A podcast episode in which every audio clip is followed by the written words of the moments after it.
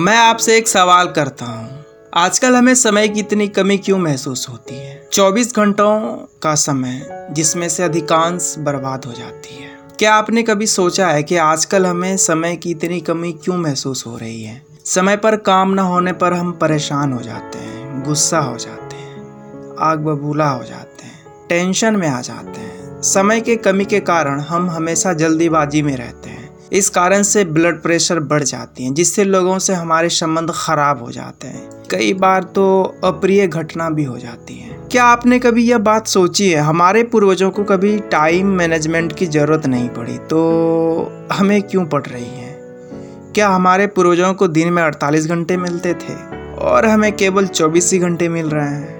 आप भी जानते हो और मैं भी जानता हूँ, ऐसा कुछ नहीं है। हर पीढ़ी को सिर्फ़ और सिर्फ़ 24 घंटे मिल रहे हैं। लेकिन 20वीं सदी की शुरुआत से हमारे जीवन में समय कम पड़ने लगा और यह समस्या दिनों दिन बढ़ती जा रही है। बड़ी अजीब बात है, क्योंकि 20वीं सदी की शुरुआत से ही मनुष्य समय बचाने वाले नए नए डिवाइस बनाता जा रहा है। बीसवीं सदी से पहले कार नहीं थी मोटरसाइकिल या स्कूटर भी नहीं थे, लेकिन हमारे पूर्वजों को कहीं पहुँचने की जल्दी भी नहीं थी। पहले बिजली नहीं थी, लेकिन किसी को रात रात भर जाकर काम करने की ज़रूरत भी नहीं थी। रियलिटी में तब जीवन ज़्यादा सरल था, क्योंकि उस समय इंसान की ज़िंदगी घड़ी के हिसाब से नहीं चलती थी। औद्योगिक युग के बाद फैक्ट्री, ऑफ़िस और नौकरी का जो दौर शुरू हुआ, उसे मनुष्य को घड़ी का गुलाम बनाकर रख दिया। पहले जीवन सरल था और अब जटिल हो चुका। यही हमारी समस्या का सबसे बड़ा मूल का पहले जीवन की रफ्तार धीमी थी, लेकिन अब तेज हो चुकी है। अब हमारे जीवन में इंटरनेट आ गया है, जो पलक झपकते ही हमें दुनिया से जोड़ देता है। अब हमारे जीवन में टीवी आ चुका है, जिसे बटन दबाते हम दुनिया की खबरें जान लेते हैं। अब हमारे पास कारें हवाई जहाज़ आ गई है। अब हमारे पास four G three G five G strong network आ गए हैं, जिसे हम दुनिया में कहीं भी किसी से भी बात कर सकते हैं और उसे देख भी सकते हैं। आधुनिक आविष्कारों ने हमारे जीवन की गति बढ़ा दी। शायद आधुनिक आविष्कार ही हमारे जीवन में समय की कमी का सबसे बड़ा कारण है। इनकी बदौलत हम दुनिया से तो जुड़ गए, लेकिन शायद खुद से दूर हो गए। कई बार सवाल जवाबों से ज़्यादा महत्वपूर्ण होते हैं। यदि आप समय के सर्वश्रेष्ठ उपयोग को लेकर गंभीर हैं। तो इसका सबसे सीधा समाधान है, यदि आप किसी तरह आधुनिक आविष्कारों से मुक्ति पा लें और दोबारा पुराने ज़माने की जीवन शैली अपना लें तो आपको काफ़ी सुविधा होगी।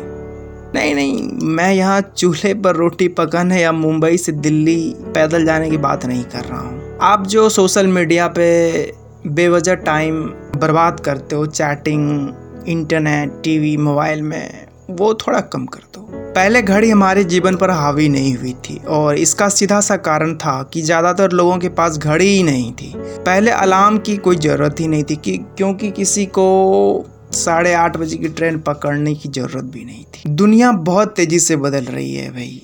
अब बड़े छोटों को नहीं हराएँगे, अब तो तेज धीमों को हराएँगे। आज के समय में समय एक रोग की तरह है और दिन ब दिन रोग की तरह बनती जा रही है यदि आप इस समस्या को सुलझाना चाहते हैं तो आपको अपनी जीवन शैली को बदलना होगा। याद रखें, दुनिया नहीं बदलेगी। बदलना तो आपको ही है। यदि आप अपने जीवन शैली और सोच को बदल लेंगे तो समय का समीकरण भी बदल जाएगा। जैसा आइंस्टाइन ने कहा था, हम जिन महत्वपूर्ण समस्याओं का सामना करते हैं, उन्हें सोच के उसी स्तर पर नहीं सुलझाया जा सकता है, जिस पर हमने उन्हें उत्पन्न किया था। जब तक हम समय का मैनेजमेंट नहीं करते, तब तक हम किसी भी चीज़ का मैनेजमेंट नहीं कर सकते। और किसी महान व्यक्ति ने कहा था, आधुनिक औद्योगिक युग की सबसे प्रमुख मशीन भाप का इंजन नहीं है, बल्कि घड़ी है। तो आज का पॉडकास्ट यहीं समाप्त करते हैं। अगले पॉडकास्ट में मिलते हैं। आपके पास दरअसल कितना समय है के सवाल के साथ। Thanks for listening bye take care